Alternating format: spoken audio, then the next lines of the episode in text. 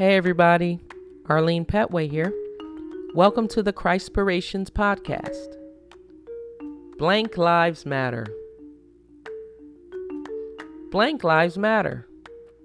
Fill in the blank. All the isms you can think of all fall under the category of what the Bible calls partiality. Partiality means having an unfair bias in favor of one thing or person compared with another. The Bible also condemns it.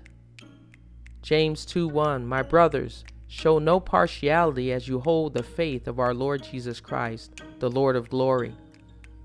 2 Timothy 5:21 I solemnly charge you in the presence of God and of Christ Jesus and of his chosen angels to maintain these principles without bias, doing nothing in the spirit of partiality.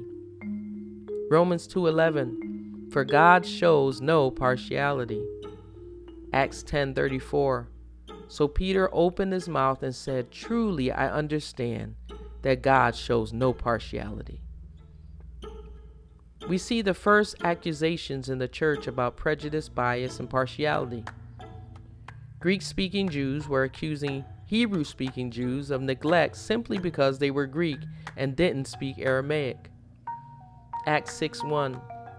But as the believers rapidly multiplied, there were rumblings of discontent.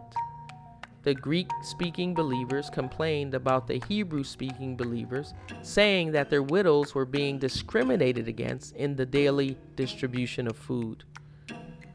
You read in Acts 5 that everything was shared and that all their needs were met, but here in Acts 6, somebody's needs aren't being met.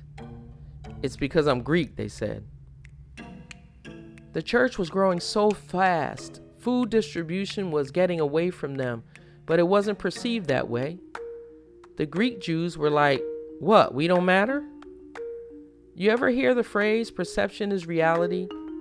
Well, this was the Greek Jews' perception. It was a perceived reality, but the actual reality was that the apostles were overwhelmed with the explosion of new believers. They just couldn't keep up. When you have been discriminated against or are part of a group of people that have been historically discriminated against, it is easy to jump to conclusions about people. You can become ultra sensitive. Listen, that person may not have meant what you thought they meant. Okay?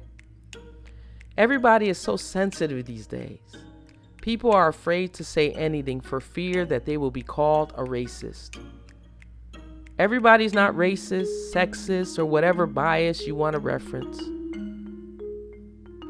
When you have that kind of mentality, you need to guard against showing partiality yourself. God hates it in all its forms. Don't be guilty of accusing someone of something you are doing yourself. There's a word for that hypocrite. So fill in the blank. Blank lives matter but use God's standard. No hashtags, please. No support for that group that shall remain nameless. Image bearers matter.